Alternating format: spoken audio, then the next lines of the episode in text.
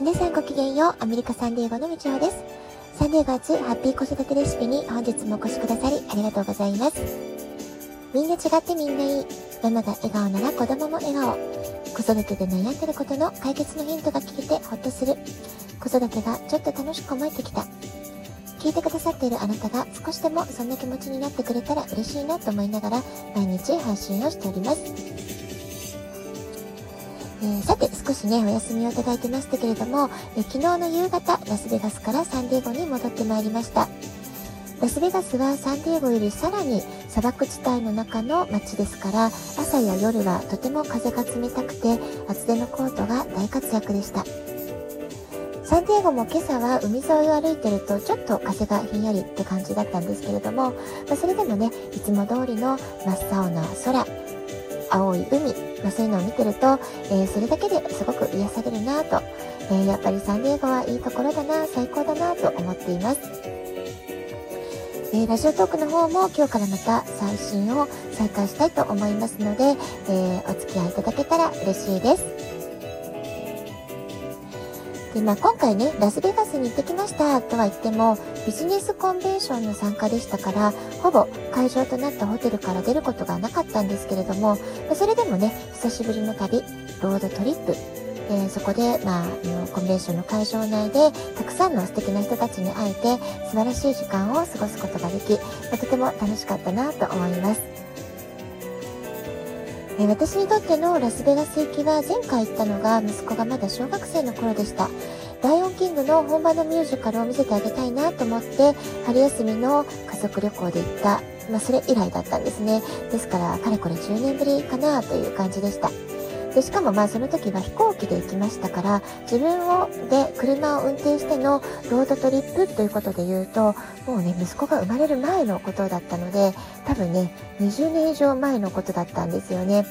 えー、その当時はアメリカ生活始めたばかりで、ロードトリップ初挑戦という感じで、まあ、すごくね、ワクワク出かけたってことを覚えています。ですから、ラスベガスの運転をするっていうのは、まあ、その時以来20年以上ぶりに、今日、今回が2回目だったわけなんですけれども、まあ、前回からは、まあね、確実に20年、年を取っているわけですよね。ですから、まあ、体力、気力ともに、まあ、あの頃とはちょっと違うからな、大丈夫かなっていう不安がなかったわけではないんですけれども、まあ、でもね、その不安よりも、まあ、気心知れた女友達でもあり、そして大切な私のビジネスパートナーとの、えー、人旅ということで、まあ、不安よりは楽しみの方が勝っていたので、まあね、やってみるとどってことなかったな、かなと思います。実際車を走らせ始めると、まあ、不安なんてね、どこかに飛んでいって、えー、仕事の相談とか子育てにおいて何を最重要と考えるかとか、まあ、人生についての、え、考え方とかね、まあ、日頃なかなか語り合えないことを、え、移動中同じ車の空間の中で、えー、様々お互いに語り合った時間っていうのは、まあ、想像以上にすごく楽しくて、えー、片道5時間余りでしたけれど、5時間弱だったかな。本当にあっという間だったなっていう感じがしました。まちょうどね、中間ポイントになあるバーストという街があるんですけれども、まあ、そこはまだカリフォルニア州なんですよね。えー、カリフォルニア州の、えー、まあ、えー、ネバダ州との州境の手前、カリフォルニア側って感じでしょうかね。まあ、そこでランチ休憩を兼ねて運転を交代して、まあ、長距離ドライブもだいたいま2時間20分ずつ、半分ずつ担当っていう形だったので、まあ、すごくね、気持ち的にも安心感があって、万が一、もしトラブルがあっても、えー、一人ぼっちじゃない友達が一緒にいてくれるっていうね、ま、そういう安心感があったのは、すごく良かったな、ありがたかったなって思いました。で、私にとってはね、もう50代になってからの、えー、初チャレンジみたいな感じだったので、まあ、今回のロードトリップ体験を難なくこなせたってことは、また一つね、私にとっての、えー、大きな自信になったかなとも思います。まあ、こんな風に旅をするとか移動するっていうのは、体力も気力も充実していないとできないことだったりもしますよね。えー、もちろん若い頃のような無茶はできないんですけれども、まだまだ元気に体が動かせる間、えー、たくさんこれからも移動して、行動して、旅をして、まあ、いろいろなものも見たいし、たくさんの人にも会いたいし、多くの人の話を聞きたいなと、まあ、改めてね、そんな旅の醍醐味というものを再確認できた旅だったかなと思います。まあね、人生長く生きていますと、たくさんのことを経験していきます。まあ、それはそれでね、いいことなんですけれども、わ、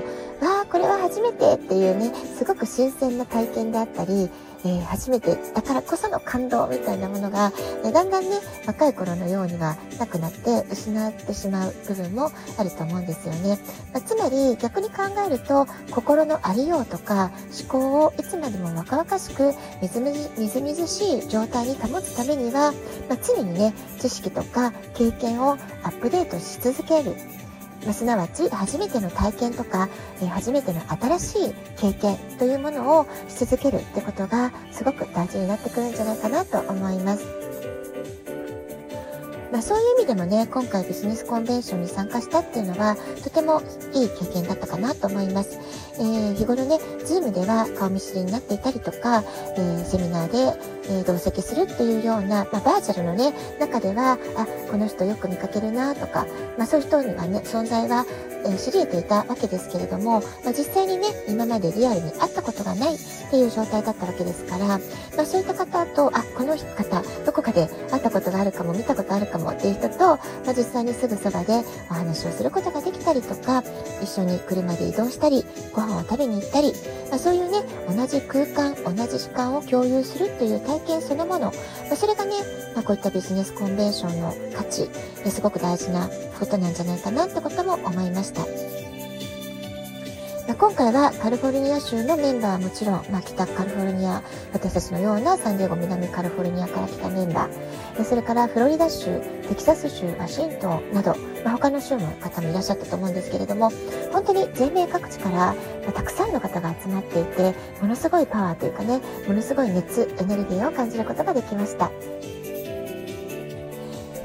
えー、実際にね、年の変わり目は1月というよりは、えー、エネルギーレベルで考えると、2月の立春から大きくエネルギーが変化する、運気が変わるというふうに言われていますから、その立春を迎えるちょっと前のこの1月の終わりのタイミングで、ものすごくパワフルで良い波動のエネルギーを受け取れたっていう経験、え、私にとっては、これから先1年のスタートを切るために、すごく大きな力、大きな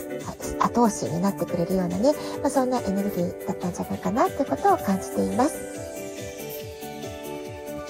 これを聞いてくださっているあなた、最近心ときめく旅をしていますでしょうか？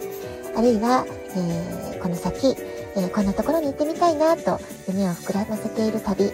ー、行ってみたい旅あるでしょうか、えもしね、そういったことがあれば、またお便りでお知らせいただけると嬉しいです。ラジオトークアプリをインストールしておくと、スマホからいつでも簡単に聞くことができます。今日はこの辺で今日も素敵なお時間をお過ごしください。ごきげんよう、みちおでした。さようなら。